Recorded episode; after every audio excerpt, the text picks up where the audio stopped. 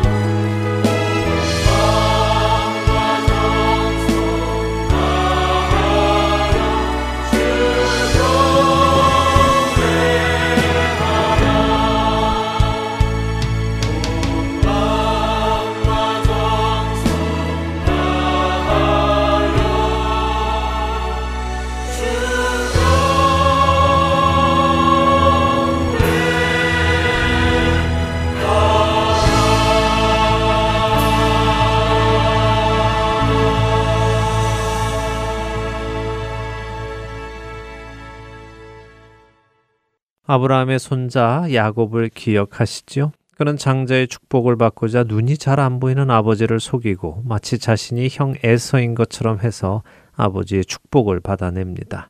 근데 결국 그의 이런 시도는 들통이 났고 형 에서는 화가 나서 그런 야곱을 죽이겠다고까지 선언합니다. 야곱의 어머니 리브가는 에서의 화가 좀 풀릴 때까지 자신의 고향 곧 외갓집에 가서 외삼촌 라반과 함께 지내고 있으라고 야곱에게 말을 합니다.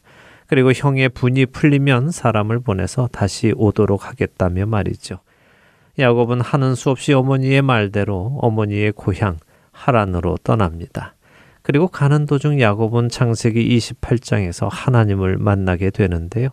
그때 하나님께서는 야곱에게 약속을 해 주십니다. 창세기 28장 13절 하단에서 15절 말씀 일부입니다.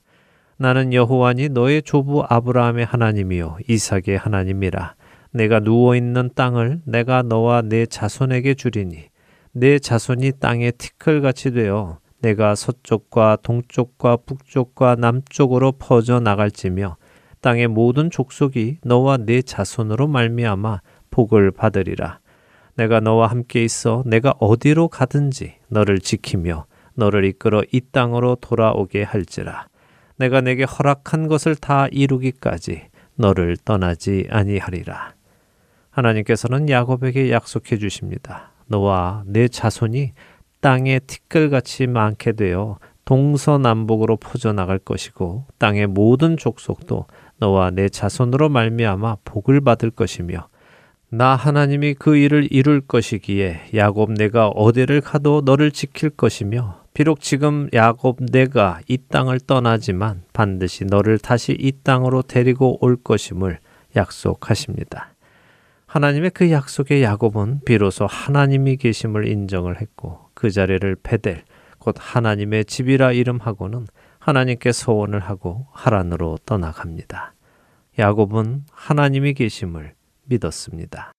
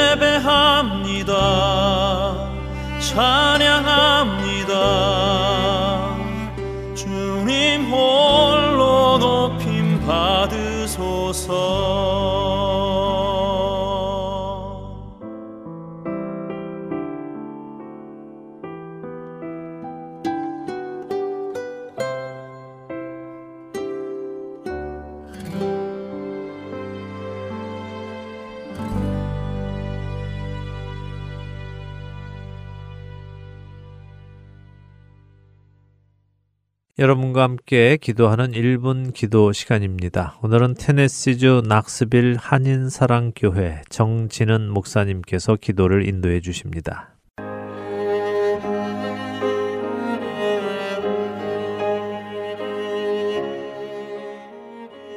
할텐 서울 복음 방송 1분 기도 시간입니다. 저는 낙스빌 한인사랑교회를 섬기는 정진은 목사입니다. 제가 2주 전 시드 선교회라는 곳에서 선교사님들을 섬기러 다녀온 적이 있습니다. 그곳에서 알게 된 아주 충격적인 사실이 하나가 있었습니다. 그것은 우리가 생각하는 것보다 더 많은 숫자의 선교사님들께서 팬데믹으로 인해 선교지에서 추방당하시고 그로 인해 후원교회에서 후원이 끊긴 철치 레스의 상황 속에 계시다라는 것입니다. 지역교회 역할 중 하나는 사도행전에서 보여지는 것처럼 선교사님들과 선교지를 기도와 물질로 후원하는 것이라고 믿습니다. 팬데믹으로 인해 또 경제 공황으로 인해 수많은 교회가 역시 경제적 어려움을 겪고 있습니다. 그러나 이때 우리는 철치레스가 된 또 복음을 위해 살아가시다가 추방당한 그분들을 기억하며 기도해야 되는 책임이 있다라고 생각합니다. 그분들에게 하나님의 크신 위로가 넘칠 수 있도록 또 그분들을 돌보시는 또 채우시는 하나님의 손길을 경험할 수 있도록 또 그분들을 돌보시는 하나님의 손길을 예수 안에 한 형제 자매인 우리를 통해 이루어지는 놀라운 역사가 있게 해달라고 우리 이 시간 다 함께 간절히 기도했으면 좋겠습니다. 어렵기에 우리 선교사님들을 또 형제 자매를 더 돌보는 이 기도에 함께 해주시기 바랍니다. 다 같이 기도하겠습니다.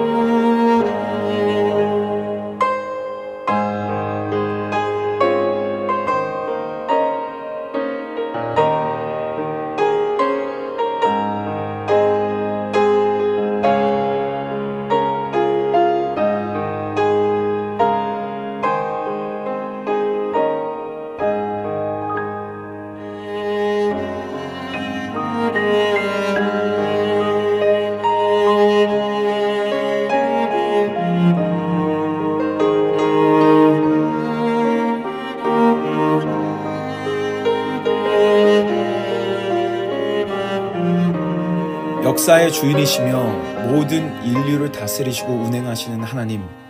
오늘 이 시간은 시드 선교의 선교사님들 뿐만 아니라 팬데믹으로 인해 추방당하시고 그로 인해 철치레스가 된 수많은 선교사님들을 위해 기도합니다. 하나님, 우린 그분들의 이름도 얼굴도 모릅니다. 그러나 하나님은 그분의 머리카락까지도 다 세시고 알고 계신 분이십니다. 하나님은 그분들의 아픔과 고충을 그들의 마음을 감찰하고 계시는 분이십니다. 주님, 오늘 이 시간 우리의 기도를 들어 사용하셔서 철치레스가 된 수많은 그 선교사님들의 마음을 위로하여 주옵소서. 당장에 먹고 살 길도 막막한 그분들에게 길을 열어주시고 돕는 손길과 돕는 천사들을 베풀어 주옵소서. 하나님, 하나님의 은혜가 필요합니다. 그리고 하나님의 마음으로 그분들을 위해 기도할 하나님의 귀한 동역자들이 필요합니다. 하나님, 우리는 예수 그리스도의 사랑에 빚진 자들입니다. 그 사랑의 빛을 기억하며 다른 이들을 위해 특히 철칠레스가 된 선교사님들을 위해 기도하며 그분들을 위해 기꺼이 헌신하고 실제적으로 그분들을 도울 수 있는 우리가 될 수 있도록 우리의 마음을 사용하여 주옵소서. 감사를 드리오며 우리의 모든 아픔을 아시고 위로하시고 갈 길이 보이지 않을 때 갈 길을 밝히 보여주시는 그리고 또 우리의 지금의 기도와 우리의 마음을 사용하여 주실 우리 주 예수 그리스도의 이름으로 기도 올리옵나이다. 아멘.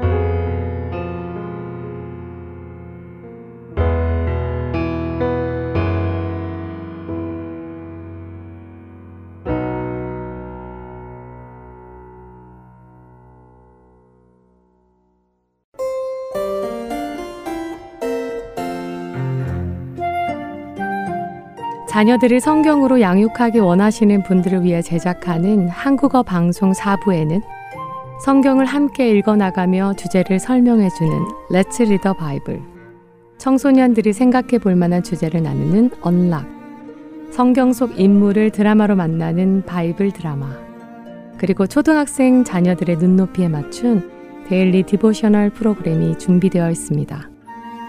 한국어 방송 4부는 mp3와 앱, 팟캐스트와 홈페이지, 그리고 카카오톡으로 방송을 청취하실 수 있습니다. 그리고 같은 내용이 영어로 주안의 하나 5부에서도 방송됩니다. Heart and Soul 복음 방송 4부와 5부를 통해 부모님들과 자녀들이 성경적 가정을 이루어 갈 수 있기를 소망합니다.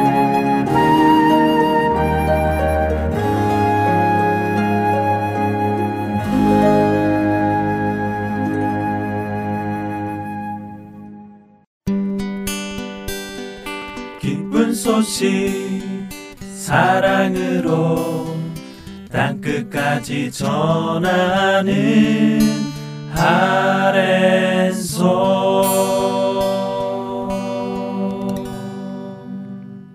누가복음을 공부하는 시간입니다. 누가의 복음으로 이어드립니다.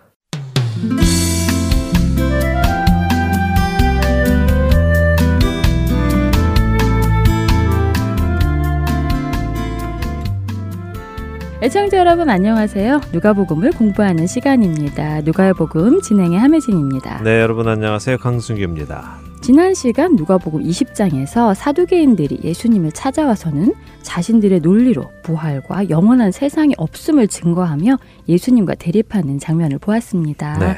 자신들 나름대로는 꽤 괜찮은 논리라고 생각한 것 같아요. 네. 이스라엘에는 대개 결혼이라는 것이 있는데 이렇게 일곱 형제가 한 아내와 결혼했다가 죽었다면 천국에서 누구의 아내가 될 것이냐 이렇게 되면 천국이 너무 복잡해지지 않겠느냐 하며 이래서 부활은 없을 것이다라는 식으로 말을 했습니다. 네, 그런 그들에게 예수님께서는 저 세상에서는 장가가고 시집가는 일이 없고 다시 죽는 일도 없다 이렇게 답을 하시죠. 네. 마태복음의 경우 너희 사두개인들이 성경도 또 하나님의 능력도 알지 못해서 오해했다라고 말씀하십니다. 맞습니다. 그들은 성경도 모르고요. 하나님도 몰라서 자신들의 생각대로 생각하고 판단을 했지요.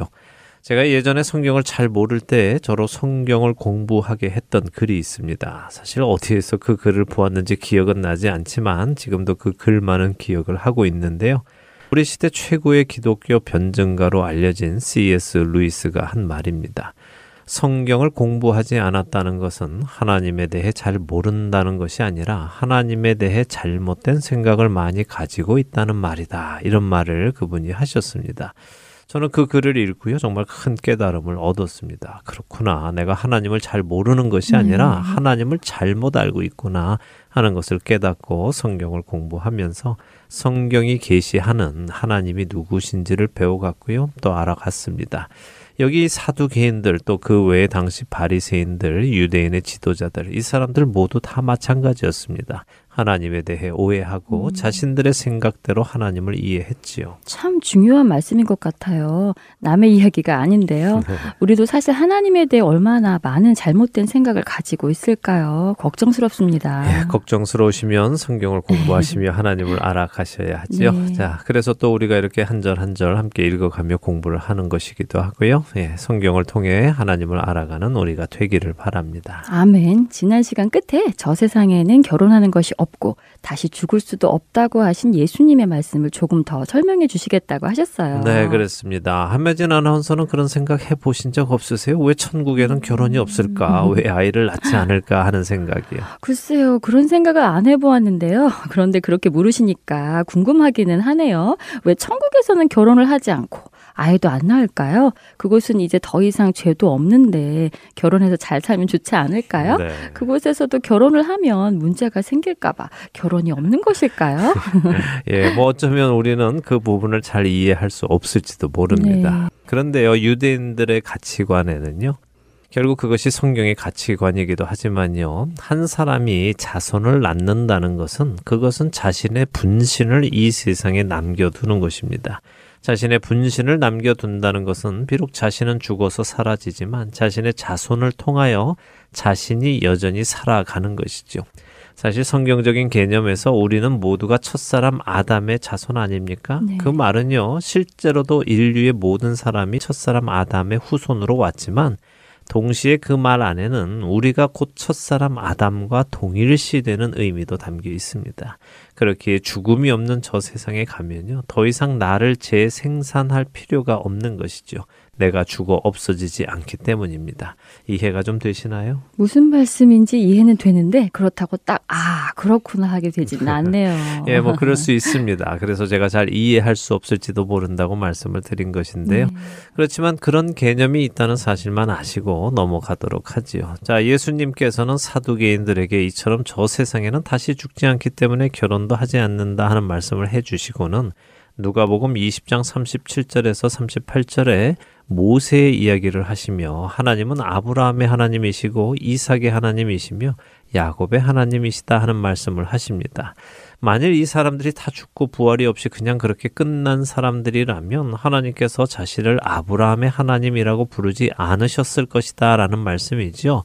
그들이 여전히 존재하고 있기 때문에 하나님께서는 모세에게 스스로를 아브라함과 이삭과 야곱의 하나님이시라고 소개를 하신다는 것입니다.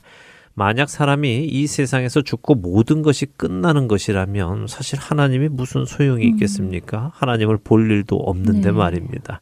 예수님은 사두개인들의 그런 잘못된 생각을 지적해 주고 계시죠. 예수님께서 이렇게 사두개인들의 잘못된 생각을 지적해 주시니까 39절에 어떤 사람들이 예수님을 칭찬합니다. 그렇네요. 서기관 중 어떤 이들이 선생님 잘 말씀하셨나이다. 이렇게 예수님을 칭찬하네요. 예, 이게 참 재밌는 건데요. 서기관들은 대부분이 바리새인들이었습니다. 바리새인들은 부활을 믿지요. 그래서 바리새인들하고 사두개인들은 늘 대립합니다. 서로 간의 교리가 다르기 때문에 그렇죠.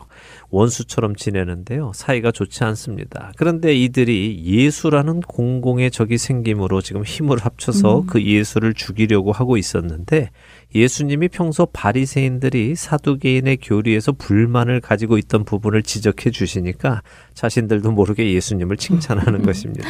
아, 그런 모습이 담겨 있는 것이군요. 네. 재미있네요. 필요에 의해서 같은 편을 하고 있다가 또 자신들의 문제에 관한 이야기가 나오면 금세 같은 편인 것을 잊고 예수님을 칭찬하고 있는 것을 보니까요. 예, 그것이 이들의 우스운 모습입니다. 필요에 의해서 힘을 합치는 모습, 그러나 결코 하나 될 수 없는 그들의 모습. 이 모습은 하나님의 백성이 아니라는 증거입니다. 자, 어쨌든 이렇게 예수님께서 사두개인들의 잘못된 점을 지적하시니까 40절에 그들은 아무것도 감히 더 물을 수 없다. 이렇게 하시죠. 이제 누가복음 20장 나머지 부분을 좀 읽고 이야기 나누죠. 41절부터 47절까지 읽겠습니다. 네, 누가복음 20장 41절부터 읽습니다. 예수께서 그들에게 이르시되 사람들이 어찌하여 그리스도를 다윗의 자손이라 하느냐 시편에 다윗이 친히 말하였으되 주께서 내 주께 이르시되 내가 네 원수를 내 발등상으로 삼을 때까지 내 우편에 앉았으라 하셨도다 하였느니라. 그런즉 다윗이 그리스도를 주라 칭하였으니 어찌 그의 자손이 되겠느냐 하시니라. 모든 백성이 들을 때에 예수께서 그 제자들에게 이르시되 긴 옷을 입고 다니는 것을 원하며 시장에서 문안받는 것과 회당의 높은 자리와 잔치의 윗자리를 좋아하는 서기관들을 삼가라 그들은 과부의 가산을 삼키며 외식으로 길게 기도하니 그들이 더 엄중한 심판을 받으리라 하시니라. 계속해서 여러 지도자들이 예수님께 와서 질문을 했습니다. 네. 질문을 했지만 사실 잘 몰라서 질문한 것이 아니라 예수님을 흠잡고자 질문들을 했지요. 그랬지요. 예수님께 누구의 권세로 이런 일을 하느냐고 묻기도 했고 가이사에게 세금을 바치는 것이 옳으냐 옳지 않느냐 하고 질문도 하고 네. 또 사두개인들처럼 부활에 관한 질문도 하고 했지만 모두가 몰라서 질문한 것이 아니라 자기들 생각에 예수님이 답하시기 어려우실 것이다 라고 판단되는 질문을 해서 예수님이 답을 못하시면 백성들 앞에서 예수님의 권위를 떨어뜨리고 흠을 잡아서 재판에 넘기려는 그런 의도였지요. 맞습니다. 그런데 이 모든 일들이 다 하나님 안에서 일어나는 것이 그 의미가 있는 일인데요. 예수님은 하나님의 어린 양으로 이 땅에 오셨죠. 네. 그분은 하나님께서 인류의 구원을 위해 준비하신 유월절 어린 양이십니다. 그런데 하나님께서 지정해 주신 유월절 규례를 좀 생각해 보아야 하는데요. 원래 이스라엘 백성들은요. 유월절을 지키기 위해서 1년 된 수컷 양으로 준비를 해서 아비볼 곧 새해 10일에 어떤 양을 유월절 양으로 사용할지를 결정해야 합니다. 이렇게 유대 종교력으로 1월 10일에 어린 양을 선택하고 나면 14일까지 5일 동안 그 어린 양과 같이 생활하며 품고 자기도 하고 그 양에게 흠이 있는지 없는지를 살펴보아야 네. 합니다. 만약 흠이 있다면 양을 어서 바꾸어야 하죠. 6월절 어린 양은 흠도 없고 점도 없어야 하기 때문입니다. 그리고 그렇게 5일 동안 데리고 있으면서 살펴본 결과 흠도 없고 점도 없다면 이제 그 양을 잡아서 피를 문설주에 바르고 고기는 먹고 하는 것인데요. 예수님께서 예루살렘에 입성하시는 날, 그날부터 예수님은 예수님이 구원하실 백성들 사이에 들어가시는 것입니다. 그들과 함께 계시는 것이죠. 그리고 여러 종류의 사람들이 다 나와서 예수님께 질문을 합니다. 예수님의 흠을 찾으려고 하는 것이죠. 그러나 그 어느 누구도 예수님의 흠을 찾지 못합니다. 결국 예수님은 하나님의 흠도 없고 점도 없는 완전한 유월절 어린 양이심을 확인받으시고 그 몸을 찢어주시고 그 피를 흘려주시는 것입니다. 아, 이 백성들의 지도자들, 제사장들, 바리새인들, 서기관들, 사두개인들 이 모든 사람들이 예수님을 찾아와서 질문을 하는 것에 그런 의미가 있었던 것이군요. 네. 정말 놀랍네요.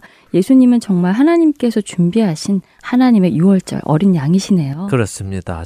이 장면을 마태복음으로 보시면요 더 확실히 아실 수 있을 것입니다. 마태복음은 유대인들을 위해서 쓰여진 복음서이니까 그들의 정서에 더욱 잘 맞게 그렇게 다 기록을 했습니다. 자 어쨌든 예수님은 질문을 계속 받으셨는데 이제 반대로 그들에게 질문을 하십니다. 질문은 어찌하여 그리스도를 다윗의 자손이라고 하느냐 하는 질문입니다. 우리는 지금껏 유대인들의 잘못된 메시아 사상을 보아왔습니다. 그들이 가지고 있었던 메시아 사상은 무엇이었습니까? 메시아께서 오셔서 원수 나라를 무력으로 제압하고 다윗의 왕권을 이어받아 이스라엘의 왕으로 등극할 것이다. 그런 것이었죠. 그랬죠. 그것이 맞는 부분도 있지만요, 또 맞지 않는 부분도 있었죠. 먼저는 메시아께서 오셔서 고난을 받으셔야 하고 그 후에 다시 오셔서 원수를 무찌르시고 왕국을 세우시는데 그것은 인간 왕국이 아닙니다. 세웠다가 왕이 죽으면 끝나는 그런 왕국이 아니라 왕께서 영원히 죽지 않고 다스리시는 영원한 왕국을 세우시는 것이었습니다. 그렇기에 약속된 메시아는 사람으로 오시기는 하지만 그분의 본질은 사람은 아니었지요. 하나님이 육신을 입고 이 땅에 오시는 것이었습니다. 하지만 사람들은 그것을 상상조차 할 수 없었죠. 바로 그 점을 지금 예수님께서 말씀해 주시는 것인데요. 자, 시편 110편을 좀 보겠습니다. 시편 110편은 다윗이 쓴 시편입니다. 근데 이 다윗이 시편 110편 1절에 이런 말씀을 하십니다. 읽어 주세요. 네. 여호와께서 내 주에게 말씀하시기를 내가 내 원수들로 내 발판이 되게 하기까지 너는 내 오른쪽에 앉아 있으라 하셨도다. 네. 읽어보니까 좀 이해가 안 될 수도 있겠네요. 이 시편이 다윗이 쓴 것이면 다윗의 말에 의하면 하나님 말고 다윗에게 또 주님이 계시다는 말씀 아닌가요? 네. 그렇게 들리는데요. 맞습니다. 여호와 하나님이 다윗의 주님이잖아요. 그런데 네. 또 다른 주님이 계시다는 것입니다. 여호와 하나님께서 다윗의 그 또 다른 주님께 말씀하시기를 내가 그러니까 여호와 하나님이 너의 원수들 곧 또 다른 주님의 원수들을 그 주님의 발판이 되게 하실 때까지 너 그러니까 또 다른 주님은 하나님 오른쪽에 앉아 있으라 이렇게 하시는 네. 것입니다. 자, 같은 시편 110편 4절에는 그 또 다른 주님이 멜기세덱의 서열을 따라 영원한 제사장이다라고 말씀을 하십니다. 그리고 이어지는 5절부터 7절은 주의 오른쪽에 계시는 주께서 그의 노하시는 날에 왕들을 쳐서 깨뜨리시고 문 나라를 심판하실 것을 말씀하시죠. 유대인들이 이 말씀을 잘 이해했다면요. 그들은 하나님께서 약속하신 메시아가 단순히 사람의 아들이 아니라 사람을 초월한 분, 다시 말해 하나님의 아들이실 것을 어렴풋이라도 이해했어야 네. 합니다. 그러나 우리가 오늘 시작에도 나눈 것처럼 그들은 하나님을 몰랐습니다. 성경을 모르니 하나님에 대한 많은 오해를 가지고 있었지요. 그런 그들에게 예수님은 약속된 메시아는 온전한 하나님이시며 동시에 온전한 인간임을 말씀하시는 것이고요. 그 메시아가 바로 지금 그들 앞에 계시는 예수님이신 것을 밝히시는 것입니다. 그들의 입장에서는 예수님의 그 말씀을 받아들이기가 참 어려웠을 것 같아요. 자신들 눈앞에 있는 그분이 사람이시지만 그냥 사람이 아니라 하나님이 육신을 입고 오신 분이라고 하시니 말이에요. 예, 뭐 아무런 생각이 없었다면 믿기 어려웠겠지요. 네. 그러나 약속의 말씀을 충분히 이해하고 있었다면 믿었을 것입니다. 여전히 믿는 자들은 있었으니까요. 이렇게 예수님께서는 그들에게 질문을 하심으로 그들이 잘못 알고 있었던 메시아관을 다시 교정해 주시고 자신이 메시아이심을 밝히셨습니다. 그리고 45절부터 47절에는 백성들 앞에서 제자들에게 어떤 말씀을 하나 하시는데요. 그 배경이 좀 특이하지요. 백성들이 듣고 있기는 하는데 그 가운데 제자들에게만 하시는 말씀 같습니다. 네.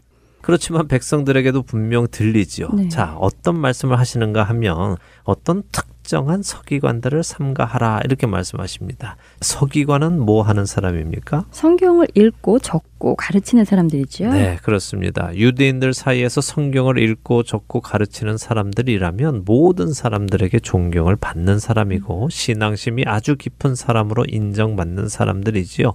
또 영적인 권세가 많이 있을 것이라고 믿어지는 사람들입니다. 자, 그런데 하나님의 나라의 말씀을 알고 그 가치관을 명확히 아는 사람이라면 어떤 모습이 나와야 할까요? 전에도 말씀드렸지만 하나님 나라의 가치관은 없는 사람이 있는 사람을 섬기는 것이 아니라 있는 사람이 없는 사람을 섬기고 높은 사람이 낮은 사람을 섬기는 것이라고 말씀을 네. 드렸습니다. 그렇기에 하나님의 말씀을 올바로 깨달은 사람이라면 그런 모습이 나와야 하는 것이 당연하겠지요. 자, 그런데 이 서기관 곧 성경을 공부하고 가르치고 필사하는 이 사람들 중에 그런 모습이 아니고 오히려 반대의 모습이 나오는 사람들이 있다는 것입니다. 구체적으로 어떤 모습입니까? 긴 옷을 입고 다니는 것을 원하고 사람들에게 문안받는 것과 높은 자리와 잔치의 윗자리를 좋아하는 모습으로 나오네요. 네, 자, 긴 옷을 입는다는 것은 무엇입니까? 옷이 길어서 끌리면요, 더 네. 거룩해 보이고 근엄해 보입니다. 이들은 자신들을 향한 사람들의 존경의 시선을 한껏 즐기며 오히려 더욱 그렇게 보이기 위해 노력하는 것입니다. 어디 가도 사람들이 인정해주고 신경 써주고 하는 것에 취해서 당연히 그런 대접을 받기를 기대하고 또 그것을 즐기는 것이죠. 이런 그들의 교만한 모습, 섬기지 않고 도리어 섬김을 받으려는 모습, 이 모습은 하나님 나라의 모습과는 반대되는 모습입니다. 같은 장면을 기록한 마태복음 23장은 이와 같은 서기관들과 바리새인들의 모습을 더욱 자세하게 설명하고 계십니다. 예수님은 지금 제자들에게 이런 서기관들의 모습을 지적하시면서요. 나의 제자인 너희들은 그래서는 안 된다 하는 것을 가르치시는 것이며 동시에 그 이야기를 듣고 있는 백성들에게도 이렇게 자신들이 가르치는 것과 자신들의 삶이 다른 자들을 조심하라, 음. 경계하라 하는 경고를 해 주시는 것입니다. 자, 그런데 47절에 보니까요. 이 좋지 않은 서기관들이 하는 특별한 행동 하나가 기록되어 있습니다. 과부의 가산을 삼키며 외식으로 길게 기도한다는 말씀 말인가요? 네. 이게 왜 특별한 행동이죠? 자, 이 구절을 언뜻 읽으면요. 네. 이런 서기관들이 과부의 가산도 삼키고 또 남에게 보이려고 길게 기도도 한다. 이렇게 말씀하시는 것처럼 들리죠? 네. 그런데요. 과부의 가산을 삼키는 것과 외식으로 길게 기도하는 것은 한 문장으로 보는 것이 옳습니다. 한 문장으로요. 네. 그러니까 과부의 가산을 삼키고 외식으로 길게 기도를 한다는 말씀인가요? 그렇습니다. 사실 서기관들은요, 하나님의 말씀을 잘 아는 사람들이니까 하나님께서 고아와 과부를 특별히 극률히 여기시며 그들을 돕도록 하시는 것을 잘 압니다. 네. 그런데도 그들은 자신들의 탐욕을 채우기 위해서 과부들의 가산, 이것은 집과 재산을 의미하지요. 과부들이 남편이 죽고 나면 그녀에게 있는 집과 재산을 이들이 하나님의 말씀을 악용해서 자신들의 것으로 만들어 놓고는 자신들은 모든 것을 잃은 과부들을 위해서 사람들 앞에서는 하나님 우리 이 과부를 불쌍히 음. 여겨 주시고 필요한 것을 채워 주시고 뭐 이렇게 등등 음. 길게 기도한다는 말씀입니다. 아, 정말 나쁜 사람이네요. 아, 정말 나쁘지요. 자, 음. 출애굽기 22장 22절에서 24절에 하나님은 이렇게 말씀하시는데요. 한번 읽어 주세요. 네, 출애굽기 22장 22절에서 24절입니다. 너는 과부나 고아를 해롭게 하지 말라. 내가 만일 그들을 해롭게 함으로 그들이 내게 부르짖으면 내가 반드시 그 부르짖음을 들으리라. 나의 노가 맹렬함으로 내가 칼로 너희를 죽이리니 너희의 아내는 과부가 되고 너희 자녀는 고아가 되리라. 네. 아, 정말 무서운 하나님의 말씀이네요. 무섭죠. 하나님께서는 힘없는 고아와 과부를 돕지 않고 오히려 그들에게 해를 끼치고 그들을 이용해서 자신들의 배를 채우는 사람들을 무섭게 심판하실 것을 말씀하십니다. 그렇게 지금 여기 누가복음 20장 47절에서 이처럼 과부의 가산을 삼켜 놓고는 남들 앞에서는 과부를 위하는 척 길게 기도하는 이런 가증한 사람들이 받을 심판은 훨씬 더 엄중하다 하는 말씀을 예수님이 하시는 것입니다. 자, 오늘을 사는 우리 시대, 특별히 사역자들이 정신 바짝 차리고 들어야 할 예수님의 말씀입니다. 당시의 서기관들처럼 오늘 우리 시대의 목사들, 사역자들이 사람들에게 존경받고 칭찬받고 하다 보면요, 어느 순간 자신의 목에 힘이 들어가고 어깨에 힘이 들어가고 어딜 가도 인사받고 싶어 하고 또 무슨 모임에 가더라도 자기 자리가 어딘가에 신경 쓰고 내가 제대로 인정받고 있구나 아니면 아 이게 뭐야 나를 뭘로 알고 여기 앉으려는 거야 하며 화를 내기도 하고 이런 모습들을 보게 되는데요. 이런 모습 절대 배우면 안 된다고 예수님께서 지금 제자들에게 가르치고 계시는 것입니다. 그러니까 사역자들은요 이런 모습을 배우면 안 됩니다. 네. 그런데 이건요, 성도들도 잘 생각하셔야 됩니다. 성도들에게도 적지 않은 책임이 있기 때문이죠. 목사님을 마치 예수님 대하듯 높이고 잘해주고 챙겨주고 가져다 바치고 해 먹이고 그 앞에서 쩔쩔매고 하면요. 그런 행동이 멀쩡하던 사역자들에게 높임 받는 것에 대한 맛을 보게 하고 그 맛을 쫓게 할 수도 있기 때문입니다. 그리고 많은 경우 그런 대접을 늘 받다 보니 자신도 모르게 그런 생활에 젖어들게 되기도 합니다. 그러니까 이 방송을 들으시는 청취자 여러분들, 여러분들이 하나님 나라에 속한 분들이시라면 높은 자를 섬기지 마시고 여러분의 도움이 필요한 분들을 섬기시기 바랍니다. 그것이 하나님 나라의 법칙이기 때문입니다. 이렇게 말씀을 들어보니 정말 여러 가지 생각이 듭니다. 또 그동안 보아왔던 여러 가지 모습들도 생각이 나고요. 다른 사람 탓을 하기 전에 먼저 저 자신을 살펴보아야 하겠습니다. 제 안에는 이런 모습은 없는지, 섬김을 받고자 하고, 높임을 받고자 하고, 또 나보다 더 힘이 있는 자들을 섬기려 했던 모습들을 되돌아보고요. 세상적인 그런 모습을 버려야겠다는 생각이 듭니다. 네, 그러시면 좋겠습니다. 또 한 가지 오해하지 마셔야 할 것이 있습니다. 그것은 사역자들을 무시하라는 말씀은 네. 아닙니다. 좌로나 우로나 치우치지 마시기 바랍니다. 모든 사람을 다 사랑으로 대하고 섬기시기 바랍니다. 그것이 우리 그리스도인들이 해야 할 일입니다. 근데 사람을 차별하여 등급을 매기고 나한테 유익이 되냐 안 되느냐에 따라서 누구는 잘해주고 누구는 막대하고 해서는 안 된다는 것입니다. 자, 이렇게 해서 누가복음 20장을 마치고요. 다음 주에는 21장을 공부하겠습니다. 네, 하나님을 올바로 알아가는 우리가 되기를 소망하는 오늘 시간이었습니다. 한 주간도 주님을 더 깊이 알아가시는 우리 모두 되길 바라며 오늘 누가복음 여기서 마치겠습니다. 저희는 다음 주에 다시 찾아뵙겠습니다. 안녕히 계세요. 안녕히 계십시오.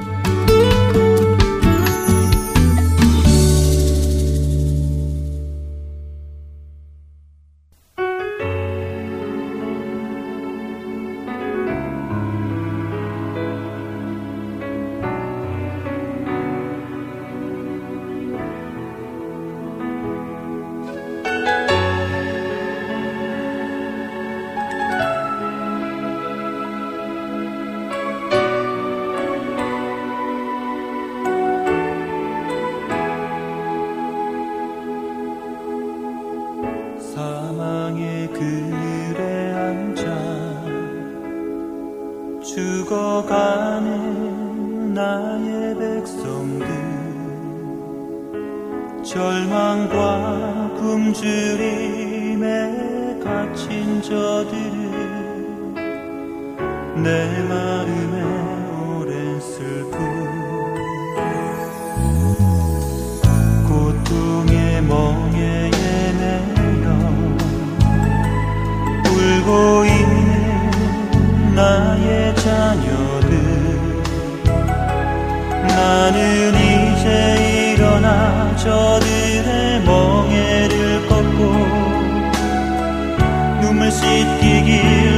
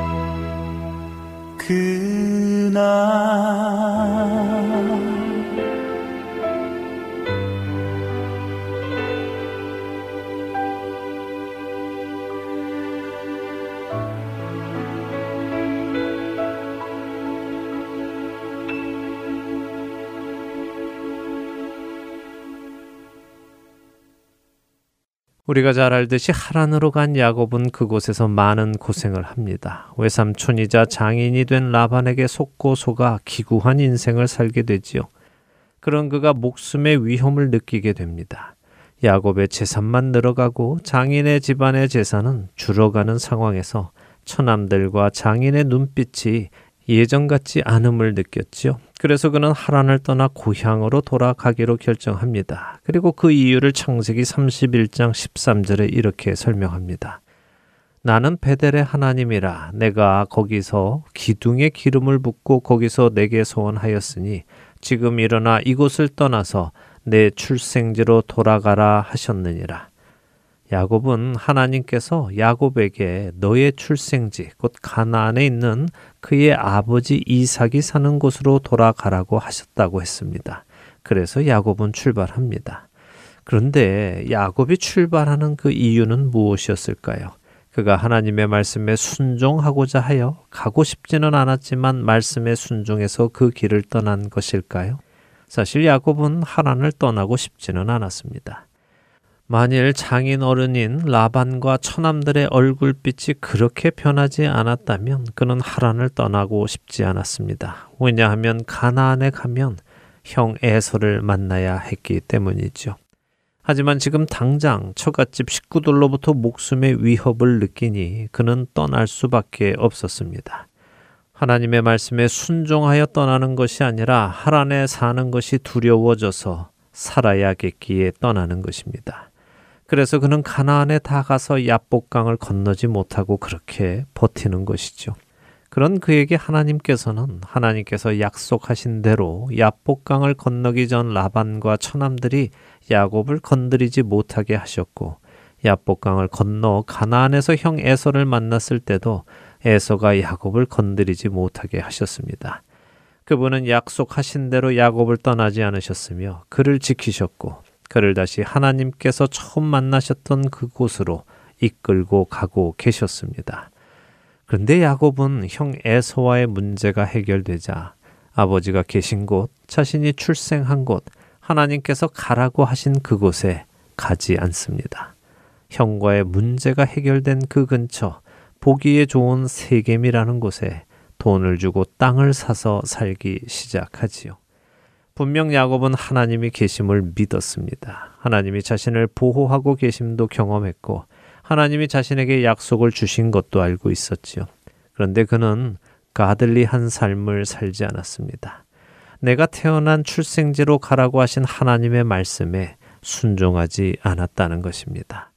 그리고 그는 결국 세겜에서 안타까운 경험을 했고 또다시 목숨의 위험을 느껴 세겜을 떠나 하나님을 처음 만났던 베델로 갔다가 결국 하나님께서 가라고 하신 그의 출생지 아버지 이삭이 사는 땅으로 가게 됩니다. 하나님을 믿는 삶이 꼭 가들리, 곧 경건한 삶은 아닙니다. 하나님을 믿는 삶과 하나님께 순종하는 삶은 다를 수 있습니다. 사실 근본적으로는 하나님을 믿는 사람은 하나님께 순종하게 되어 있습니다. 하나님께서는 우리로 그런 사람이 되도록 인도해 나가시지요. 그러나 그 일이 이루어지기 전까지는 우리는 믿음 따로 순종하는 삶 따로 살아가기도 합니다. 저는 이 사실을 우리가 깨닫기 원합니다. 많은 경우 우리는 예수님을 믿고 하나님을 믿는다는 것에서 머무는 경우가 많습니다. 하지만 하나님께서 우리에게 원하시는 것은 그 자리에 머무는 것이 아닙니다. 하나님이 계시다는 것을 인정하는 삶에서 머무는 것이 아니라 경건한 삶, 곧 하나님을 기뻐하여 그분의 말씀에 순종하며 사는 사람이 되기를 원하십니다.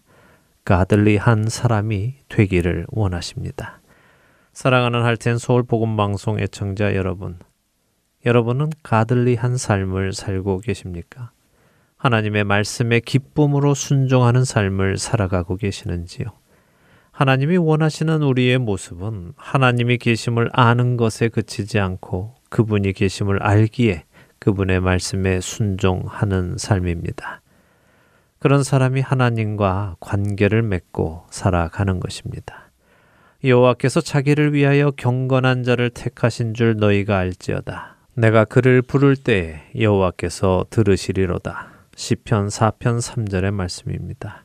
여기 시편 4편 3절에 경건한 자가 영어 성경으로는 가델리입니다. 하나님께서 택하신 자들은 하나님의 말씀에 순종하는 경건한 자들이며 그렇게 경건한 자들의 부르짖음을 하나님께서는 들으신다고 약속하십니다. 한 주간도 하나님이 계시는 것을 아는 것에 그치지 않고 그분의 말씀에 순종하는 경건한 삶, 가들리 한 삶을 사시는 저와 애청자 여러분이 되시기를 소원하며 오늘 주안의 하나 여기에서 마치도록 하겠습니다. 함께 해주신 여러분들께 감사드리고요. 저는 다음 주 이 시간 다시 찾아뵙겠습니다. 지금까지 구성과 진행의 강승규였습니다. 애청자 여러분 안녕히 계십시오. 살아계신 하나님 아버지, 하나님을 섬긴다고 하면서도 죄악을 사랑하고 마음에 원하는 길을 따라 살던 우리를 용서하시옵소서. 이제 회복시키시고 치유하시는 예수님의 보혈로 우리를 정결케 하옵시고 성령의 능력으로 기름 부사 만민을 위하여 일어나게 하시옵소서. 흰옷을 입은 하나님의 거룩한 백성들이 이 땅 가득하게 일어나 열방을 향하여 행진에 나아가게 하시옵소서. 주여 주의 일을 이 수년 내에 부응케 하시옵소서. 이 수년 내에 나타내시옵소서. 진노 중에라도 긍휼을 잊지 마시옵소서.